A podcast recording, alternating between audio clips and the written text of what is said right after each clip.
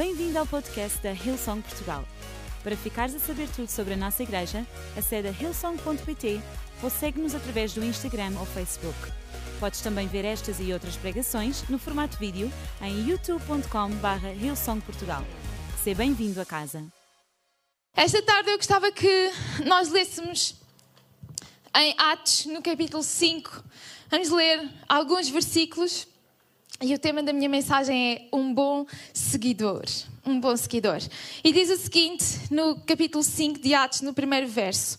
Houve também um homem chamado Ananias que, com a sua mulher Safira, vendeu uns bens que possuía e só entregou parte do dinheiro aos apóstolos, dizendo que era o seu preço total. E isto com a complicidade da mulher. Mas Pedro disse-lhe, Ananias, por que entrou Satanás no teu coração? Quando disseste que este era o preço total, estavas a mentir ao Espírito Santo. A propriedade que tinhas, podias vendê-la ou não, conforme quisesses. E depois de a vender, o dinheiro era teu. Porque determinaste no teu coração, e se quiserem sublinhar esta palavra, determinaste no teu coração fazer uma coisa destas. Não foi a nós que mentiste, mas a Deus. Ao ouvir estas palavras, Ananias caiu morto. Incrível, uma palavra de encorajamento esta tarde. Toda a gente que soube disto ficou atemorizada. Então alguns jovens cobriram-no com um lençol e levaram-no para o enterrar. Passadas cerca de três horas, a história melhora. Ok, fazemos o upgrade. Chegou a mulher, que não sabia do sucedido com o marido. Pedro perguntou-lhe: Diz-me, foi este o preço assim que venderam o vosso terreno? Sim, foi, respondeu ela. E Pedro disse: Porque puderam então tu e o teu marido fazer uma coisa destas para tentar o Espírito Santo. Olha, ali mesmo à porta estão os jovens que foram enterrar o teu marido e que te vão levar a ti também. Imediatamente, tão bom morta no chão. Melhor passagem para trazer à igreja esta tarde. Os mesmos jovens enterraram e, vendo que tinha morrido, levaram-na os mesmos jovens entraram e, vendo que tinha morrido, levaram-na e enterraram-na ao lado do marido. Um grande temor se apoderou da igreja inteira, pudera, e de todos os quantos souberam do sucedido. Aposto que é o mesmo espírito que se apodera de vocês esta tarde, à, mesma que, à medida que sabem desta história. Entretanto, os apóstolos faziam muitos sinais e maravilhas entre o povo, e os crentes reuniam-se regularmente no templo, no lugar conhecido como a Alpendre de Salomão. Uau! Que passagem! Que história! Incrível! Sabem, eu cheguei até esta história esta, esta semana porque eu recebi uma Bíblia nova. Sabem aquele sentimento de Bíblia nova, tipo, incrível, extraordinário. E esta é uma Bíblia um pouco diferente tipo das Bíblias normais, ok? Esta é uma Bíblia que tem uma série de notas, de uh, comentários especificamente sobre liderança. Chama-se a Bíblia de Liderança de John Maxwell. Ou seja, as notas escritas nesta Bíblia foram escritas pelo John Maxwell, que se vocês conhecem é tipo um guru em liderança. E ofereceram esta Bíblia. Uau! Eu estava tipo, oh, tão bom! Não sei por onde começar. Vou começar pelos meus livros preferidos, os Evangelhos. E eu comecei a ler a Bíblia pelos Evangelhos. E a seguir aos Evangelhos, portanto, Mateus, Marcos, Lucas, João, vem o livro de Atos. Então eu li os Evangelhos e eu continuei a ler Atos.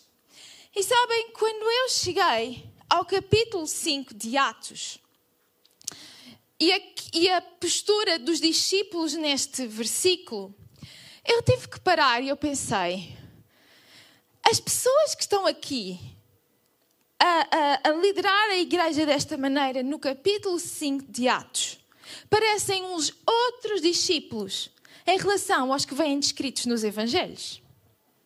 E se vocês conhecem algumas histórias da Bíblia, ou se já ouviram algumas mensagens, vocês sabem do que é que eu estou a falar.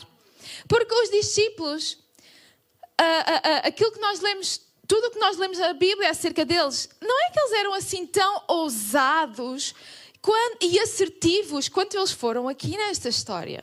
Pelo contrário, os evangelhos e toda a Bíblia, eles são acerca de Jesus. E nos quatro evangelhos nós temos uh, uh, descrita toda a vida de Jesus, de quando ele nasceu, tudo aquilo que ele fez enquanto esteve aqui na Terra, os três anos em específico que ele desenvolveu o seu ministério, quando ele chamou os doze discípulos para o seguirem. E embora todo os todos os evangelhos sejam acerca de Jesus, colateralmente nós vemos também a história dos discípulos, porque eles estavam todo o tempo com Jesus. Então vem também descrito acerca de, das lutas e do percurso que os discípulos fizeram na fé. E nós podemos conhecer um bocadinho acerca das personalidades deles e tudo aquilo pelo qual eles passaram. E os evangelhos mostram-nos que os discípulos eram pessoas bastante normais. Eles eram pessoas que antes de começarem a seguir Jesus tinham profissões normais para a época. A maioria deles eram pescadores. Alguns havia Lucas, por exemplo, ele era médico. Uh, Mateus era cobrador de impostos. Eles eram pessoas comuns que ao, ao terem se cruzado com Jesus e Jesus os ter, os ter convidado para o seguir, eles, eles sentiram-se um, ah, constrangidos a fazê-lo. Eles disseram: Nós não sabemos quem é este quem este homem é, mas nós queremos segui-lo, nós queremos ir atrás dele, nós queremos estar perto dele. E eles juntaram-se a Jesus e tornaram-se os doze discípulos, que é basicamente os doze melhores amigos de Jesus, que estavam sempre com ele. E em todos os evangelhos nós vemos como os discípulos tiveram que crescer na fé deles. Porque eles começaram a seguir este homem, mas eles duvidavam. E uma hora eles estavam espantados com tudo o que Jesus fazia, na outra hora eles estavam no meio de um barco, no meio de uma tempestade, a clamar: Deus, por favor, não deixes aqui morrer. Será que aquele que está a andar sobre as águas é um fantasma? Ah, oh, não, afinal é Jesus. Pois é, nós, nós caminhamos com o Filho de Deus, aquele que pode todas as coisas. Como é que a gente se esqueceu disto? Outras vezes nós vemos os milagres, os, os discípulos junto de Jesus a fazer milagres e uns capítulos a seguir, nós vemos que eles estão a discutir quem é o maior, o mais importante entre eles. Ou então nós vemos a mãe de dois deles a dizer: Jesus, será que os meus filhos, quando tu fores para o céu, tu podes colocá-los um de cada um dos teus lados? Tipo, típico de mães, né? Será que tipo, um à direita e um à esquerda? Por favor, Jesus. E tipo, Jesus, vocês não percebem o que realmente é importante. Vocês não percebem a prioridade das coisas? E sabem, num mundo onde toda a gente diz que nós temos que ser o líder, o motivo da nossa vida é nós sermos um bom seguidor de Jesus. E a jornada da vida dos discípulos mostra-nos como eles aprenderam a ser bons seguidores de Jesus. Enquanto eles tiveram a aprender a ser seguidores, eles não foram líderes brilhantes, eles até foram assim líderes meio que atabalhoados.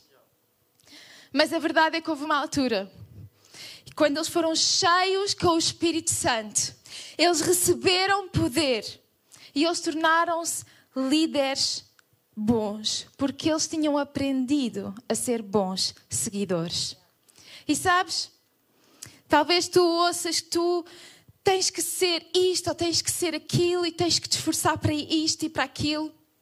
E deixa-me dizer-te esta tarde: aquilo que nós precisamos na nossa vida é de aprender a ser bons seguidores de Jesus. Podemos não ser perfeitos na nossa jornada. Os discípulos mostram-nos que há esperança para nós quando na jornada de sermos, aprendermos a ser seguidores de Jesus, nós não somos perfeitos. Mas quando nós nos submetemos a Deus e quando nós somos cheios com o Espírito Santo, há esperança para nós. E nós podemos ser bons líderes na nossa sociedade, bons líderes na nossa escola, bons líderes nas nossas famílias, porque nós somos, em primeiro lugar, bons seguidores. E sabes, muitas vezes esta história, ela é utilizada com um ênfase enorme no castigo que aconteceu sobre estas duas pessoas, este casal, Ananias e Safira. E muitas vezes é usada para trazer alguma coação acerca de, de, de, daquilo que nós devemos dar na igreja, etc. Mas deixa-me dizer-te: sabes o que é que esta história deste casal realmente mostra? Que eles criam a reputação de um sacrifício que eles não estavam dispostos a tomar. Eles queriam a reputação de dar alguma coisa que eles não estavam dispostos a pagar o preço para fazer. Porque isto era uma prática, prática comum na igreja neste tempo. A igreja primitiva, quando os discípulos começaram a constituir a igreja, isto era uma prática comum, toda a gente vivia como comunidade. E diz na Bíblia que as pessoas da comunidade, ninguém tinha necessidades. Uau! Ninguém tinha necessidade. E sabes porquê?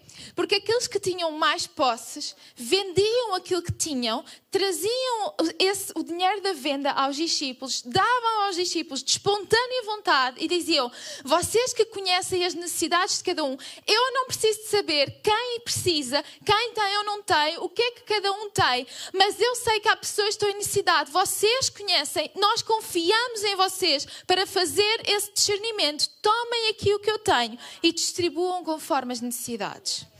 Era uma prática, prática comum. E isso permitia que dentro da comunidade toda a gente tivesse o que precisava.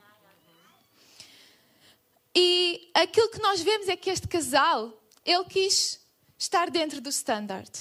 Eles tinham posses, com certeza, se foram vendê-las é porque as tinham. E eles devem ter ouvido falar de que as outras pessoas estavam a fazer isso. E eles disseram: Nós queremos essa reputação para nós. Nós queremos fazer parte do grupo daqueles que dão também e que contribuem para isto. Mas eles não queriam pagar o preço que isso exigia. Então significa que do valor da venda, eles decidiram guardar algum dinheiro para si. E que isso não tem nenhum problema. Os discípulos próprios dizem: era a vossa propriedade, vocês vendiam ou não vendiam se quisessem. Era o vosso dinheiro depois de vender, vocês davam ou não davam se quisessem. Aqui a questão foi que eles decidiram mentir. Eles disseram que era todo o dinheiro enquanto tinham deixado de parte algum desse dinheiro. Eles queriam a reputação de uma generosidade extravagante, mas eles não queriam o sacrifício que essa generosidade exige. E sabes, para sermos bons seguidores de Jesus, não há como enganá-lo. Não há como dizer que estamos a entregar tudo e viver a entregar uma parte. E sabes, os discípulos, cheios do Espírito Santo, eles fizeram esse discernimento. E eles chamaram isso à atenção e eles correram um risco, deixem-me dizer-vos. Os discípulos correram um risco ao fazer isto. Não foi uma posição fácil. Porque isso poderia afastar as outras pessoas que tinham propriedades e tinham a intenção de querer vender e deles poderem ajudar o resto da comunidade que tinha necessidade. A própria Bíblia diz que as pessoas ficaram, uou, wow, mas o que é que aconteceu aqui com este casal? Mas sabes, os discípulos, porque eles eram bons seguidores, eles sabiam o que era certo a fazer. E eles não tiveram problemas em escolher o caminho da retidão, mesmo que isso pudesse significar que eles iam perder alguma coisa. Eles não estavam interessados no dinheiro de ninguém, eles estavam interessados numa única coisa: avançar o reino de Deus, construir a igreja. E eles fizeram aquilo que era certo. Uau! Nós lemos os Evangelhos, nós lemos Atos 5, mas quem são estas pessoas? Parecem dois grupos de pessoas diferentes. Mas sabes, não é alguma coisa que é inalcançável para nós.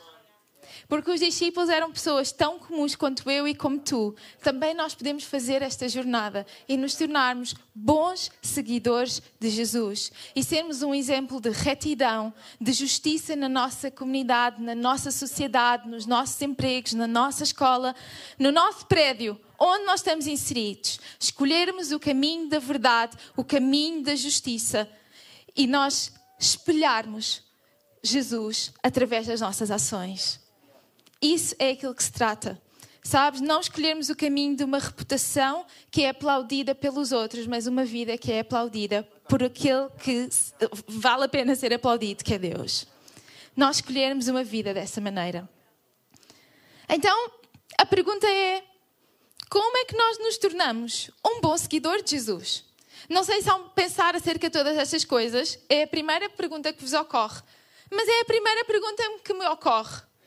Como é que eu me posso tornar uma melhor seguidora de Jesus, uma boa seguidora de Jesus, que faz um percurso como o dos discípulos? e que eventualmente chega a uma posição onde eu tenho toda a coragem e ousadia, sem hesitar, de defender aquilo que é certo, de falar quando tem que ser falado, de trazer a, a, a palavra de Deus, aquilo que a palavra de Deus acerca de toda, diz acerca de todas as situações do nosso dia a dia. É disso que se trata. Como é que isso pode acontecer? Então deixem-me trazer-vos três pontos que eu acredito que nos ajudam a nós nos tornarmos bons seguidores de Jesus. E eu gostava que fossem três pontos práticos para nós podermos aplicar no nosso dia a dia. Em primeiro lugar, para nós sermos bons seguidores de Jesus, nós temos que saber as nossas prioridades. Nós temos que saber as nossas prioridades. Os discípulos, eles tinham uma prioridade: espalhar o evangelho e construir o reino de Deus. E quando nós sabemos as nossas prioridades, nós sabemos quais são as decisões a tomar. E porque naquela decisão difícil, quando eles tinham que confrontar uma mentira, mas os discípulos eles sabiam qual era a prioridade deles. A prioridade deles não era estar ali a gerir sensibilidades, não era estar ali a tentar que as pessoas dessem mais ou dessem menos para a igreja. A, a, a, a missão deles, a prioridade deles era estabelecer o reino de Deus e construir a igreja. E eles sabiam então qual era a decisão a tomar, não importava o que aqui se implicava. E sabes, quando tu sabes quais são as tuas prioridades, tu sabes qual é a decisão a tomar. Quando tu sabes que a tua prioridade é Jesus Cristo na tua vida, tu sabes o que é que é a decisão a tomar sobre aquele ou outro emprego. Tu sabes qual é a decisão a tomar sobre perdoar ou não perdoar. Tu sabes qual é a decisão a tomar acerca de pôr ou não pôr o despertador 10 minutos mais cedo para ler a Bíblia de manhã. É acerca de prioridades. E quando nós sabemos qual é a nossa prioridade, e se a nossa prioridade for sermos bons seguidores de Jesus, tu sabes qual é a tua próxima decisão a tomar, em concordância com a tua prioridade. E sabes, analisando a vida dos, dos discípulos, torna-se claro que houve uma alteração da prioridade deles. Enquanto nos Evangelhos, a prioridade deles era descobrir qual era a prioridade deles em Atos, a prioridade deles é construir o reino de Deus. Nos Evangelhos, eles estão só a tentar descobrir qual é que é o propósito deles. Porque é que eles andam atrás daquele homem? Que, embora seja 100% homem igual a Deus, a eles, faz coisas que não são nada de homem igual a eles. Mas em Atos, há alguma coisa diferente. E sabes porquê? Isso leva-nos ao segundo ponto. Porque para sermos bons seguidores de Jesus, nós precisamos do poder, o poder recebido pelo Espírito Santo. E sabes porquê que em Atos 5 os apóstolos foram tão ousados na sua intervenção nesta situação difícil? Porque em Atos 2 eles tinham sido cheios do Espírito Santo no dia de Pentecostes. Eles tinham estado com Jesus, eles tinham feito um estágio intensivo acerca de serem bons seguidores de Jesus mas o seu ministério começa quando eles são cheios do Espírito Santo. Tu precisas de poder na tua vida, o poder do Espírito Santo, para poderes alinhar as tuas prioridades e tu poderes fazer aquilo que Deus tem para a tua vida. Não é para fazer nas nossas próprias forças. Sozinhos nós não temos a capacidade, não temos a força, não temos a sabedoria, não temos a inteligência. Mas quando somos cheios do Espírito Santo, nós recebemos de Deus tudo aquilo que nós não temos e nós podemos cumprir a missão missão, o propósito que Ele tem para as nossas vidas. Então, os discípulos, em Atos 5, são tão ousados por causa de Atos 2. O que aconteceu em Pentecostes. Nós precisamos do poder do Espírito Santo na nossa vida para podermos ser bons seguidores de Jesus. E número 3, eu vou convidar a banda novamente a juntar-se a mim. Nós precisamos de perseverança para sermos bons seguidores de Jesus. Sabes? Se os discípulos não tivessem perseverado em seguir Jesus, eles tinham desistido de segui-lo ainda durante os evangelhos e eles tinham perdido tudo aquilo que Deus tinha para eles em Atos e por aí fora. Embora eles não compreendessem, embora muitas vezes nos evangelhos nós lemos como os discípulos não compreendiam o que Jesus lhes estava a dizer. Quando Jesus lhes dizia que ele iria morrer, voltar para o pé do Pai e que iria enviar o Consolador, os discípulos eles não percebiam o que é que Jesus estava a dizer. Eles não faziam a mínima ideia o que, é que, o que é que aquilo significava. Mas eles perseveraram. Muitas vezes nós passamos por temporadas na nossa vida que nós não sabemos o que elas significam, mas se nós perseverarmos, nós vamos conhecer o que está do outro lado, o propósito, o significado e os milagres que Deus tem para as nossas vidas do outro lado da nossa perseverança. No, um pouco mais à frente, no, nós lemos até o verso 12 deste capítulo 5, os versos mais à frente, fala como as pessoas da comunidade elas traziam os doentes em camas e os colocavam nas ruas que os discípulos costumavam percorrer até ao templo, para que a sombra dos discípulos lhes pudesse tocar e as pessoas pudessem ser curadas. Uau, que vida é esta destes homens? Com Jesus, nós lemos que as pessoas queriam tocar na ponta das suas vestes, mas com os discípulos bastava a sombra tocar para as pessoas serem curadas. Que vida de poder era a destes homens! Uau! Eu quero ser uma boa seguidora de Jesus. O mundo chama-nos a sermos líderes. Jesus chama-nos a sermos seguidores. A liderarmos o mundo e a apontarmos para aquele que pode todas as coisas. Esse é o significado da nossa vida. Será que eu vos posso convidar a ficarem de pé nesta tarde?